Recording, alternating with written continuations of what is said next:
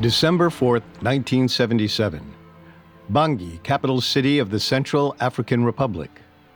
Roughly 4,000 citizens jammed into the city's sports stadium for the celebration of the century. After a year of preparations, the day had finally come. The coronation of Jean Bedel Bokassa as Emperor Bokassa I. Bokassa and Empress Catherine were led into the stadium by two guards dressed in Napoleonic military attire. Bokassa himself wore a toga and Roman style laurel around his head. That laurel was eventually replaced with a $2.5 million crown. The Empress was given an equally expensive tiara.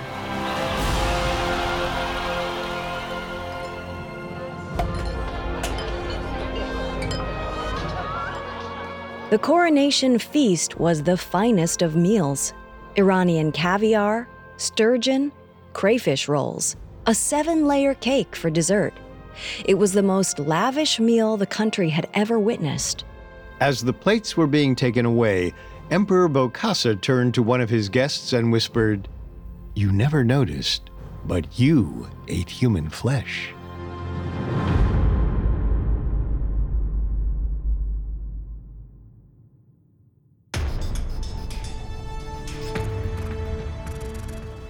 Welcome to Dictators, a Parcast original.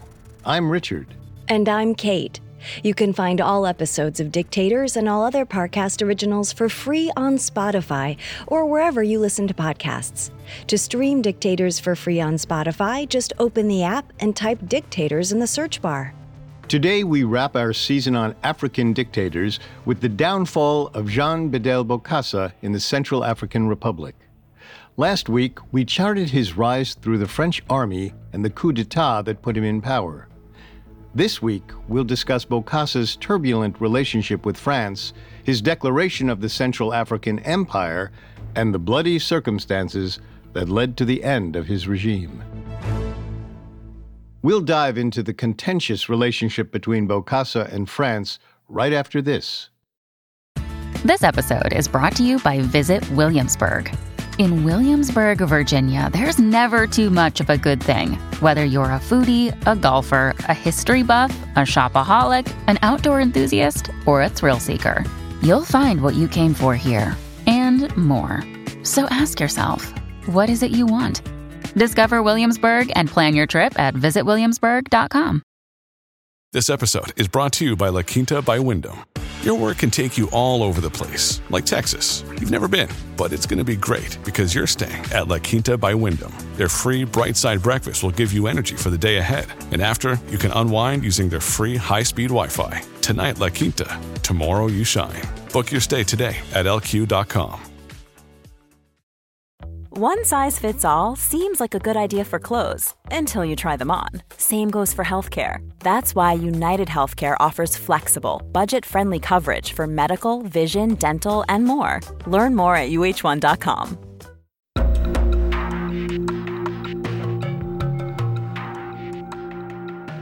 By the end of the 1960s, any direct threat to Jean Bedel Bokassa was gone.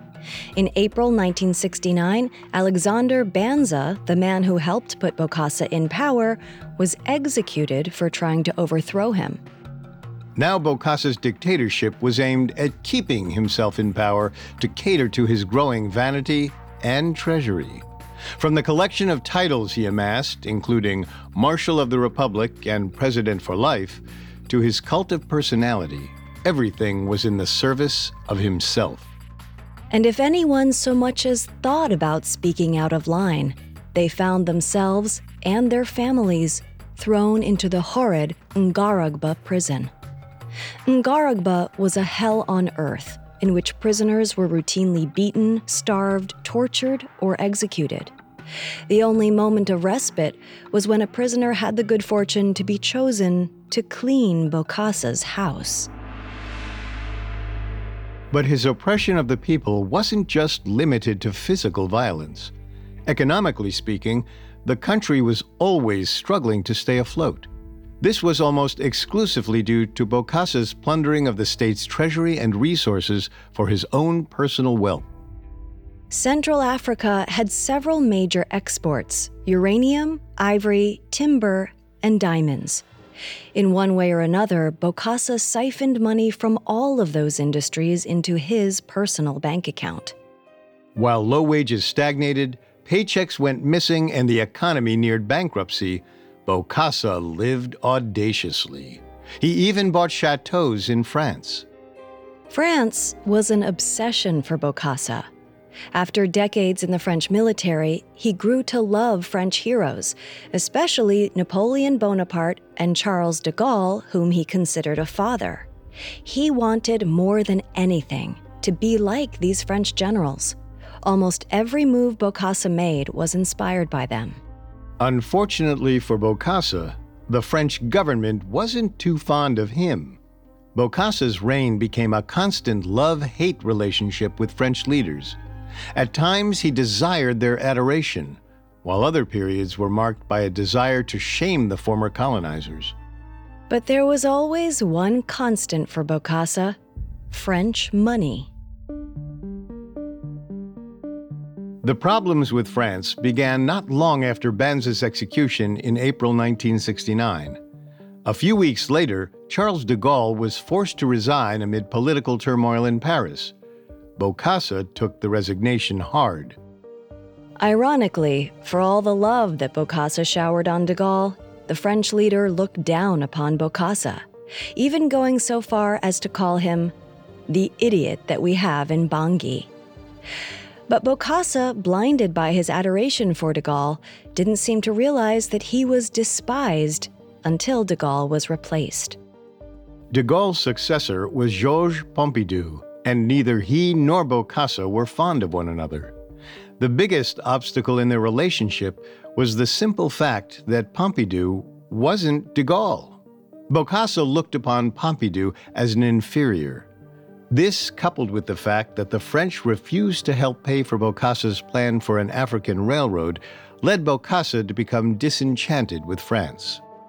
So, in the fall of 1970, Bokassa kicked out the French agricultural advisors. He decided that these businesses would become state controlled, and the ruling elite within Bokassa's inner circle would run them. It was Bokassa's goal to turn Central Africa into a self sufficient and modern agricultural powerhouse. His plan failed almost instantly. The Bokassa sycophants who now ran these collectives were entirely incompetent. Production of cotton and coffee was supposed to increase to three times what it was under French control. Instead, production dropped by almost a third. Bokassa and Pompidou begrudgingly came to recognize that they needed each other for economic growth. Pompidou offered to make amends by giving Bokassa a private airplane towards the end of 1970. Unfortunately, the timing couldn't have been worse. Because just as Pompidou was trying to make economic peace, Bokassa was getting swindled by a woman claiming to be his long lost daughter, and he accused the French government of masterminding it. Over the course of his life, Bokassa was married a total of 17 times and was said to have fathered over 100 children, though he only acknowledged about 30 of them. In the fall of 1970, Bokassa learned that he fathered a child during his French army days in Vietnam. Her name was Martine Nguyen Thi Bai. When Bokassa discovered her existence, he flew his 17 year old daughter to Bangui. She arrived at the end of November, and Bokassa, despite the multitude of children he already had, couldn't have been happier. He showered her with gifts and took her everywhere with him. But a month later, the bliss came to a halt. Newspapers in Saigon reported that Martine was an impostor. Though a daughter named Martine really existed, the girl sleeping at the presidential palace wasn't her. To make matters worse, the newspapers claimed that the whole thing was a setup by the French government in an attempt to embarrass Bokassa. But Bokassa refused to be embarrassed. Instead, he saw it as an opportunity to inflate his image as loving father to all. So, he adopted the fake Martine. But this false daughter affair made the relationship between Bokassa and Paris even rockier. The media constantly ridiculed and criticized every decision Bokassa made, even his decision to adopt Martine. His image was irrevocably tarnished within the French government. And yet, Bokassa knew he couldn't quit the French. He needed their money, he needed their love. His threats to break away from France were always hollow because he knew there were no real alternatives. However, things took a particularly dark turn in April 1974 when the body of a French woman was found in a Bangui hotel room. Not only did the French press claim Bokassa was her lover, they accused him of being the murderer. The accusation sent Bokassa into a rage. In response, he nationalized the oil industry and banned French owned publications from printing and distributing books in Central Africa. It seemed as if the final break was near. There was only so much abuse Bokassa could take from the press. Both sides were merely awaiting the next crisis. But then, in April 1974, President Pompidou suddenly died. Bokassa was completely over the moon to learn that an old friend, Valéry Giscard d'Estaing, would be his successor. Bokassa and Giscard had known each other for several years, having first met at de Gaulle's funeral back in 1970. More importantly, Bokassa was keenly aware that Giscard's family had ties in Central Africa's rubber industry.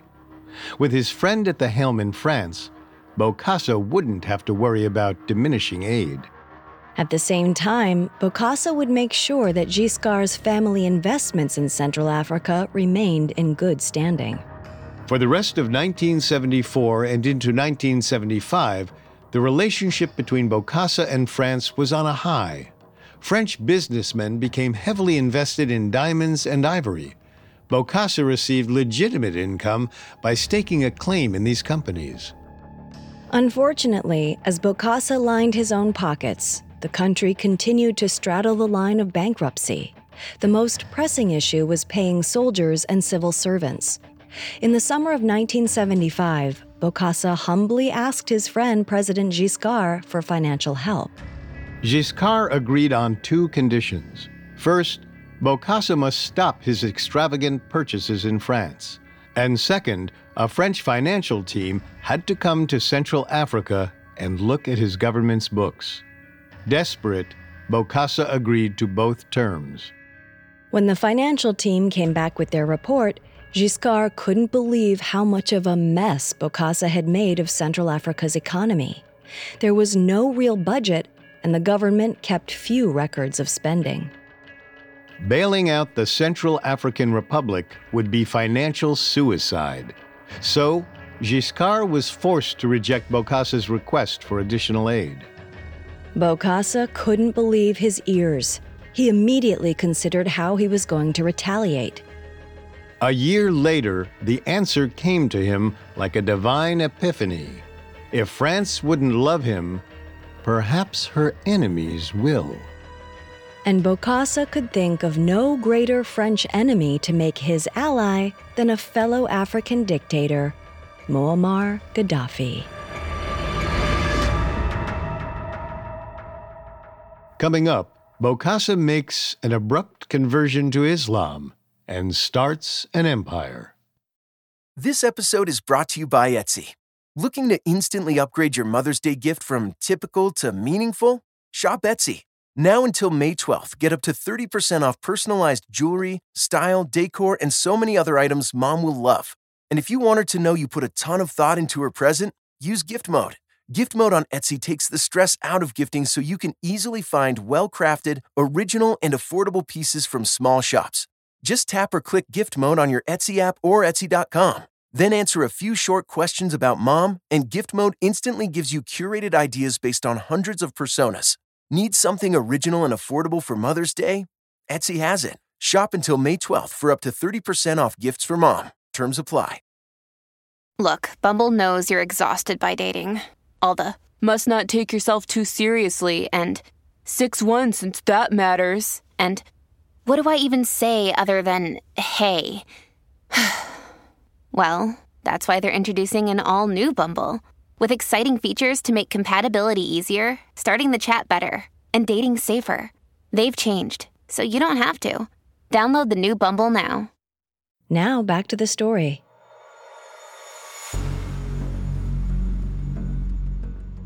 After a falling out with French President Valéry Giscard d'Estaing, Jean Bedel Bokassa decided to get even. In the fall of 1976, the 55 year old dictator traveled to Libya to celebrate the anniversary of Muammar Gaddafi's rise to power. And while there, came up with an outlandish idea to make France pay for her perceived treachery. He would convert to Islam and model Central Africa's government around Gaddafi's ideology. After taking control of Libya, Muammar Gaddafi wrote his political manifesto, The Green Book. A New York Times article best sums up the philosophy within the book as a peculiar mixture of utopian socialism, Arab nationalism, and the Third World revolutionary ideology. Bokassa agreed to religiously and politically convert in the hopes of getting a taste of Gaddafi's oil money. Oil was literally gushing from the deserts and making the Libyan dictator rich. It was the perfect solution for Bokassa to line his own pockets and bail out his nearly bankrupt country. So in October 1976, Bokassa, in front of Gaddafi, converted to Islam. He took the name Salah ad-Din Ahmed Bokassa. And as a show of good faith, Gaddafi signed agreements that instantly transferred money into Central Africa's coffers. Many in Bokassa's cabinet followed the dictator's lead and converted. However, some refused. One of those who refused was former President David Dacko. By now, Dacko had been let out of prison and appointed as an advisor. He believed that the conversion to Islam was a betrayal to his Catholic Mbaka people. But Bokassa had no interest in actually following Islam, nor did he actually intend to change the government to reflect Gaddafi's philosophy. His actions were all a political ploy. Bokassa did intend on changing his government, but not how anyone imagined. A few days after Gaddafi left Bangui, Bokassa sent his cousin, David Dacko, to Paris with a message. He would break ties with Libya and renounce Islam if the French government would recognize him as emperor. And he wanted France to pay for most of the ceremony. France said yes. The announcement that Bokassa was to be crowned emperor seemed to come out of nowhere. In reality, he had quietly been considering it since taking power. Bokassa admired the few remaining emperors of the 20th century, including Haile Selassie in Ethiopia, the only emperor in Africa. But two years earlier, in 1974, Emperor Selassie had been overthrown. The turmoil saddened Bokassa and made him think that perhaps he should be Africa's new reigning monarch. But instead of crafting his own identity, Bokassa turned once again to the French for inspiration. He wanted his empire to be modeled after a man he grew up admiring Napoleon Bonaparte.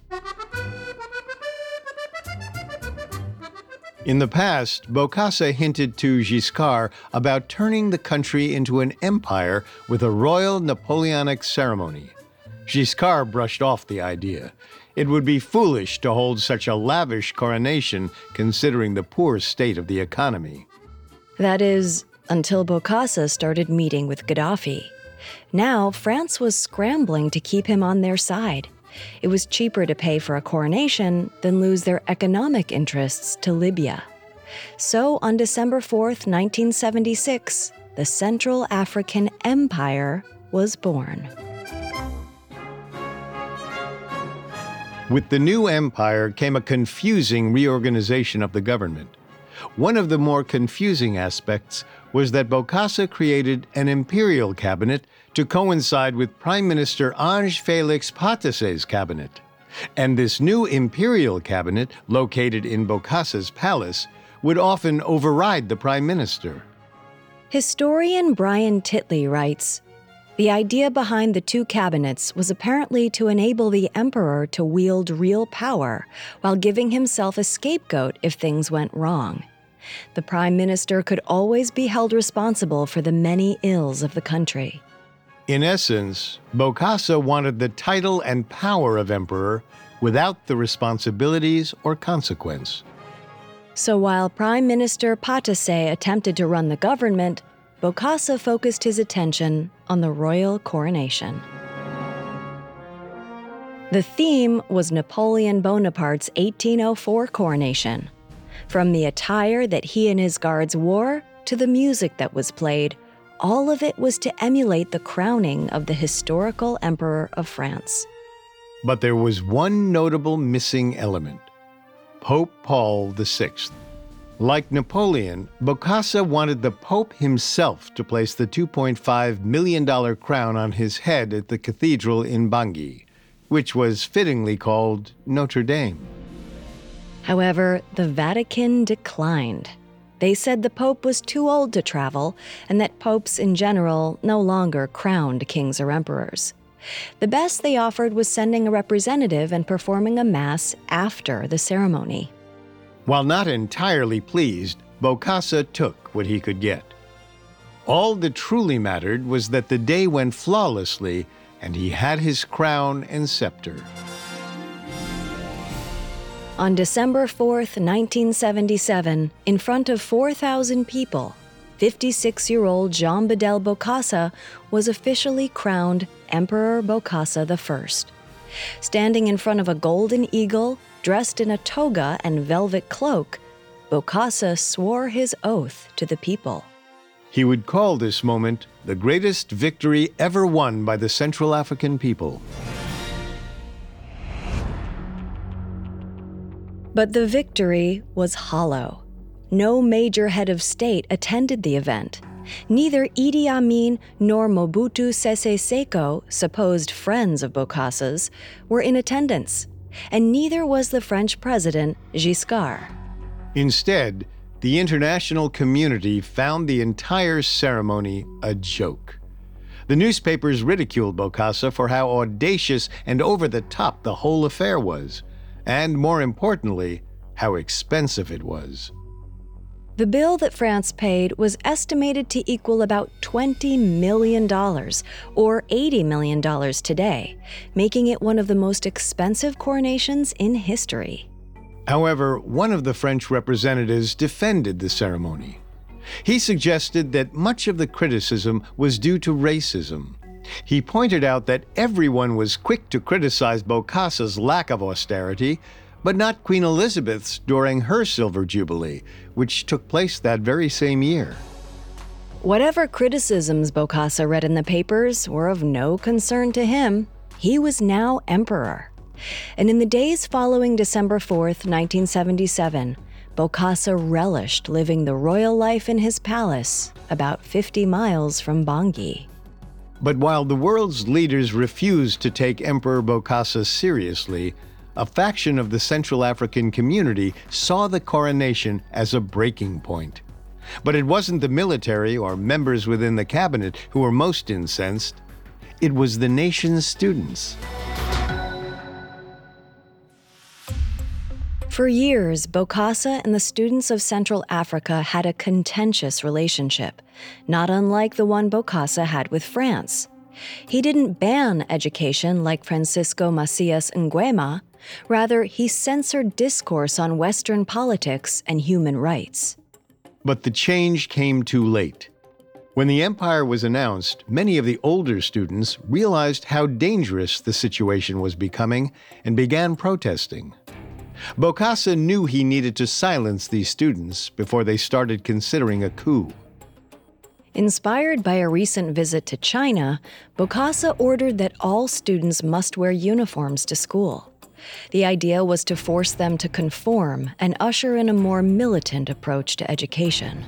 Unfortunately, in 1978, the economy was once again in the tanks.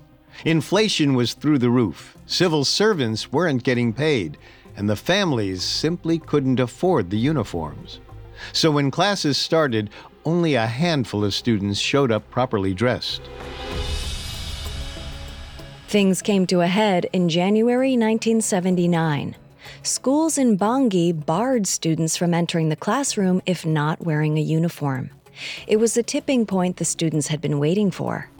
There was no reason they should be denied an education just because Bokassa had mismanaged the economy. On January 19th, roughly 3,000 students between the ages of 14 and 25 took to the streets of Bangui demanding that their parents be paid. Days before the demonstrations, the Shah of Iran had been forced out of Iran. In Bangui, the students began shouting, After the Shah, Bokassa.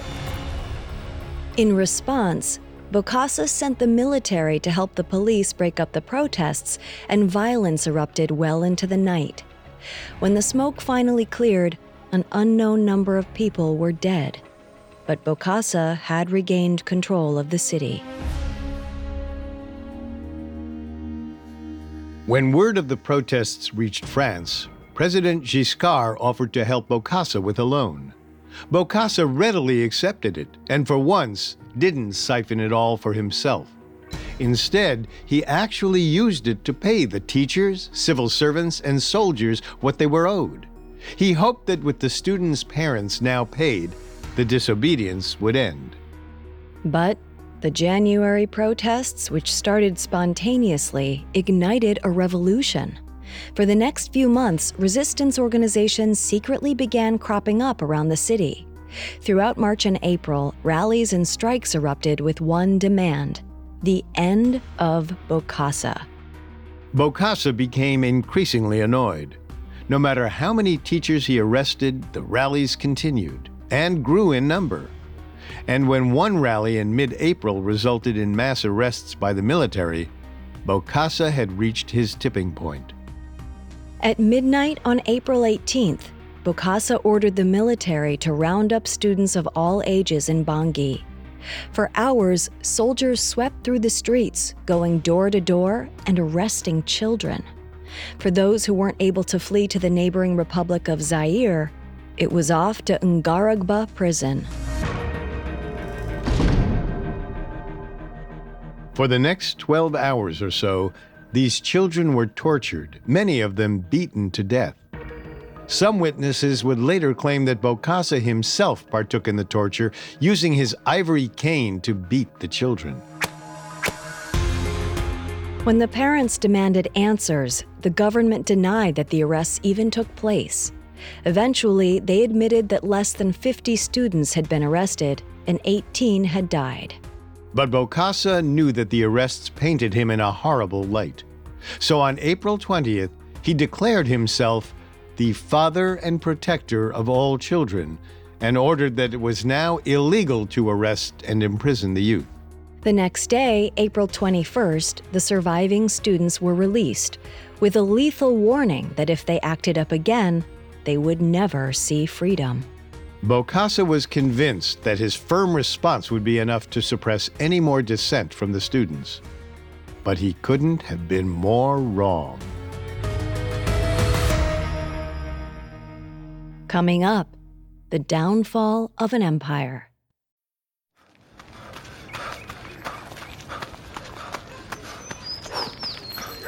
Going for your first ever run around the park. Literally running errands all over town. Running for the finish line and your personal best. If you run, you're a runner. Find the shoes and clothes to run your way at newbalance.com slash running. New Balance. Run your way. The Hargan women seemed to have it all. We were blessed. My mom was amazing. But detectives would soon discover Inside the house, there were the bodies of two women. a story of betrayal you would struggle to believe if it wasn't true. I am just praying to God, this is a sick joke. From 48 Hours, this is Blood is Thicker The Hargan Family Killings.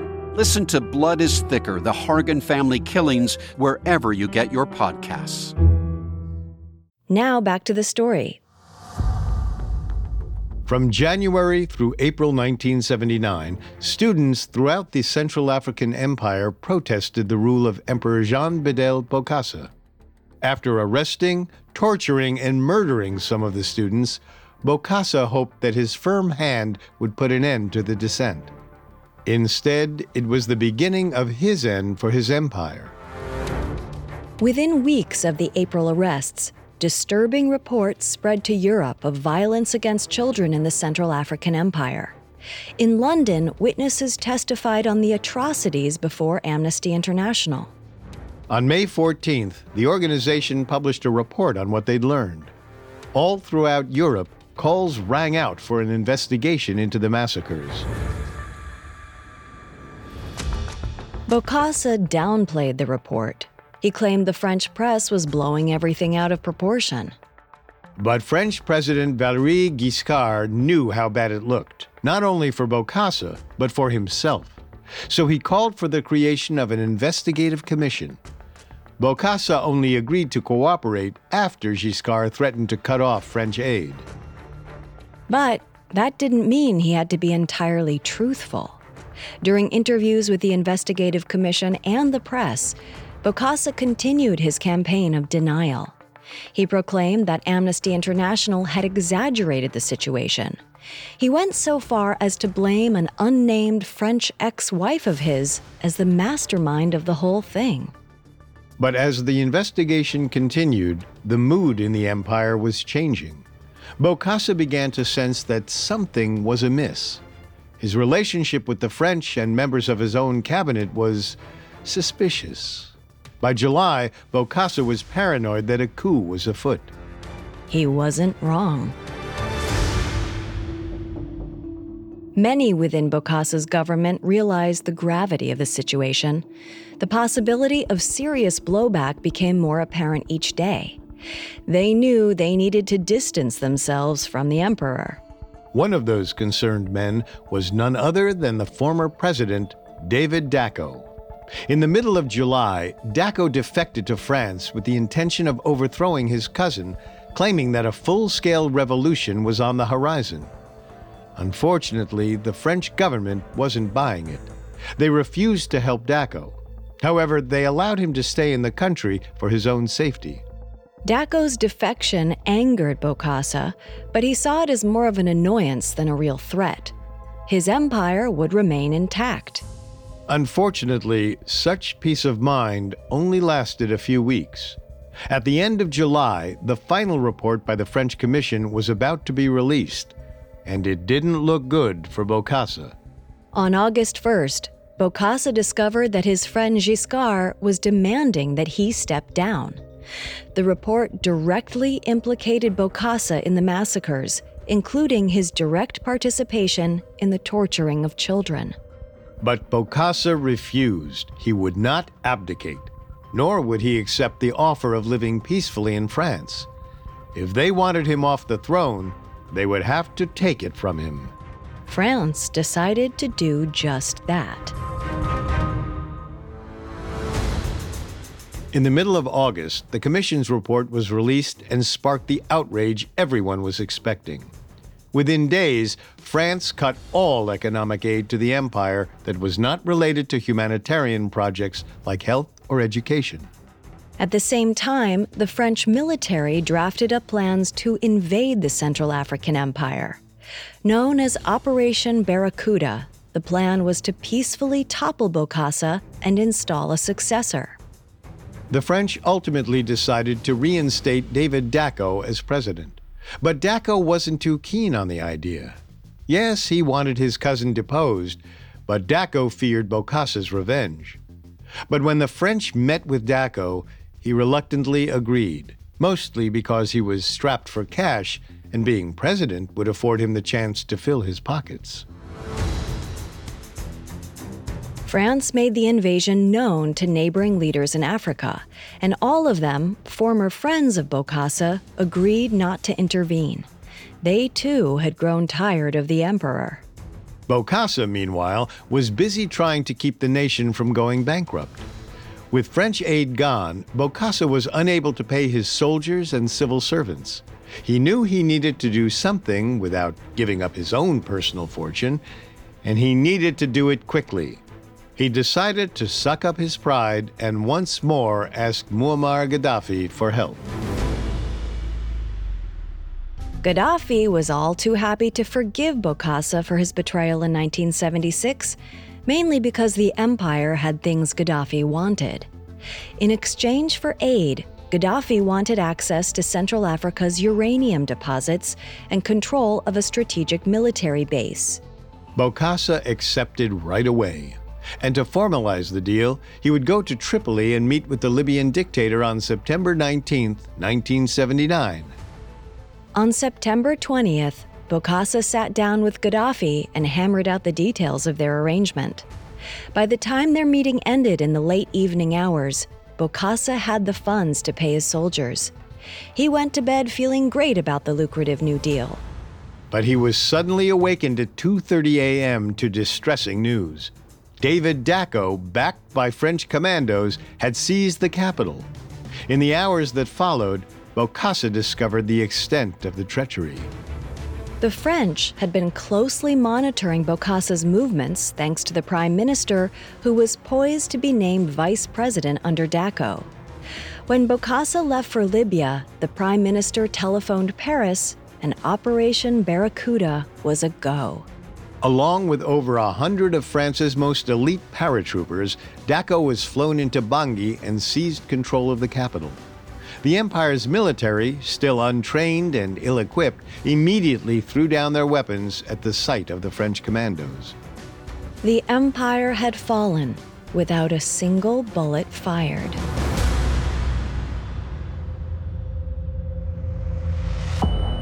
But Bokassa wasn't going to let the coup stand. Within hours, he formulated a plan to fly to one of his mansions in France and plan a counter coup. Unfortunately for him, France wouldn't accept him.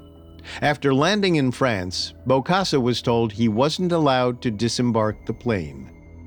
In the days that followed, while trapped aboard the plane, he learned through radio messages that no country would accept him, not even Libya. When he asked if he could return to Central Africa and live the rest of his days as a farmer, David Dacko denied the request. Finally, on September 24th, after spending nearly three full days trapped on the tarmac in France, Bokassa got word that the Ivory Coast would accept the deposed emperor. The request came from Giscard, and the condition was that Bokassa could live freely in a mansion so long as he didn't engage in politics. Bokassa had no other option but to accept. In the days that followed, Bokassa's imperial mansion was raided and an untold amount of money and jewelry was confiscated. Political scientist Samuel De reports that an estimated $125 million was discovered. The mansions Bokassa held throughout Europe were all confiscated as well. But the most shocking discovery during these raids were mutilated cadavers in Bokassa's refrigerator. The bodies sparked the rumors that Bokassa was a cannibal. David Dacko added fuel to that fire when he told the press that not only did Bokassa eat humans, but he fed them to foreign dignitaries. The French press ate up the cannibalism claims. This, with the discovery of mass graves at Ngaragba prison and bones inside lion and crocodile pits, called for Bokassa to be tried for crimes against humanity. But Dacko didn't attempt to extradite his cousin for a trial. Instead, his focus was on moving past the reign of Bokassa and turning the country in a new direction. So Bokassa remained relatively free in the Ivory Coast, living amongst the people and dining in high end bars. For entertainment, he watched as his weak cousin was once again overthrown by the military in September 1981. The bloodless coup by General Andre Kolingba gave Bokassa an idea. If he was Napoleon, then the Ivory Coast was his Elba. He still had a chance to reclaim his kingdom. Bokassa waited to make his move. He eventually left the Ivory Coast and was granted permission to live in France until a more permanent country would take him. But after five years of waiting, he was finally ready to return home. On October 23, 1986, Bokassa quietly snuck out of France and flew to Bangui. The moment he stepped foot in the airport, a sense of unease came over him. He had expected a hero's welcome, but no one seemed to give him a second glance.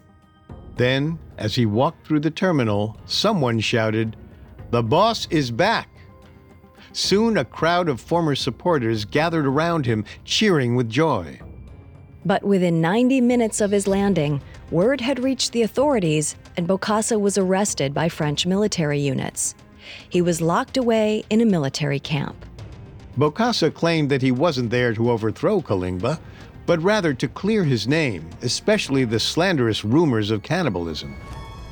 So Kolingba decided that the best way to rid the nation of its demons was to have a public trial.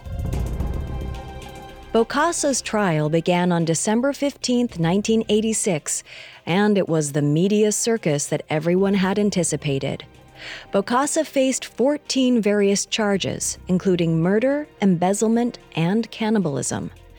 And he denied every single one, blaming overzealous officers instead. Cannibalism was the charge everyone looked forward to during the trial.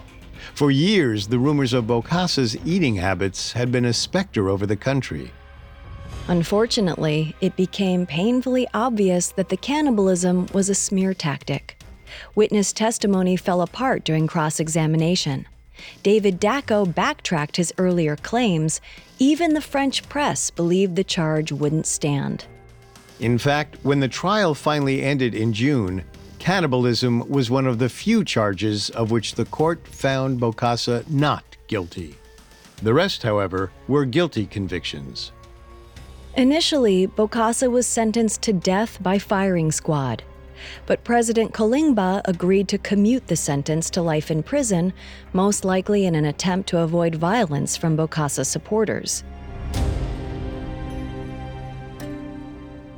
In September 1993, Kolingba announced that he was granting amnesty to all of the country's prisoners.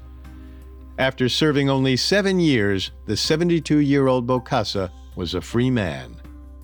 In his final years, although he walked around in his martial uniform and used imperial letterheads, Bokassa never made another attempt for power. Instead, he lived in relative poverty at a small villa, relying on gifts from family members to survive. On November 3, 1996, the 75 year old dictator died of a heart attack. By now, no one uttered his name nor gave him a passing glance. The glory he had spent decades trying to achieve had all but faded. His name was a footnote in history. Jean Bedel Bokassa's sole mission in life was to be honored at the highest level. He wanted to replicate a Napoleon style empire with himself at the top, to create a monarchy in Africa like those in Europe. To that end, his rule was more about acquiring personal glory than bloodthirsty totalitarianism. Unlike Idi Amin or Francisco Macias Nguema, Bokassa didn't commit genocide.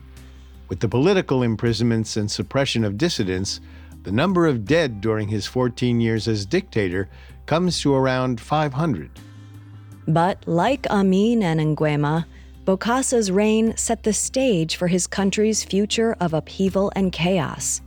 To this day, Central Africa has suffered various coups and civil wars. All three of these post colonial African dictators share something in common. Their sole goal of achieving personal power meant that the people were going to suffer. Programs and institutions that should have been put into place at the beginning of independence weren't. More damning is the fact that European powers were the impetus for these dictators to take control. France and Britain had working relationships with Bokassa and Amin, respectively, and Spanish businessmen helped prop up Nguema for their own gain.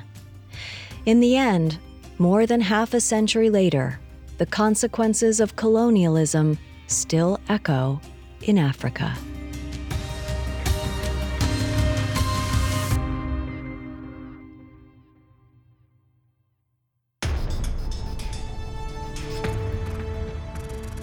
Thanks for listening to Dictators. Next week, we begin our new season and head to South America. We'll dive into three dictators who came out of the United States Operation Condor Jorge Rafael Videla, Augusto Pinochet, and Alfredo Stroessner. For more information, among the many sources we used, we found Brian Titley's Dark Age The Political Odyssey of Emperor Bokassa especially helpful. You can find all episodes of Dictators and all other Parcast originals for free on Spotify. Not only does Spotify already have all of your favorite music, but now Spotify is making it easy for you to enjoy all of your favorite Parcast originals like Dictators for free from your phone, desktop, or smart speaker. To stream Dictators on Spotify, just open the app and type Dictators in the search bar. And don't forget to follow us on Facebook and Instagram at Parcast and Twitter at Parcast Network. We'll see you next time. Dictators was created by Max Cutler and is a Parcast Studios original. It is executive produced by Max Cutler, sound design by Brian Golub, with production assistance by Ron Shapiro, Carly Madden, and Travis Clark. This episode of Dictators was written by Joe Guerra, with writing assistance by Kate Gallagher and stars Kate Leonard and Richard Rossner.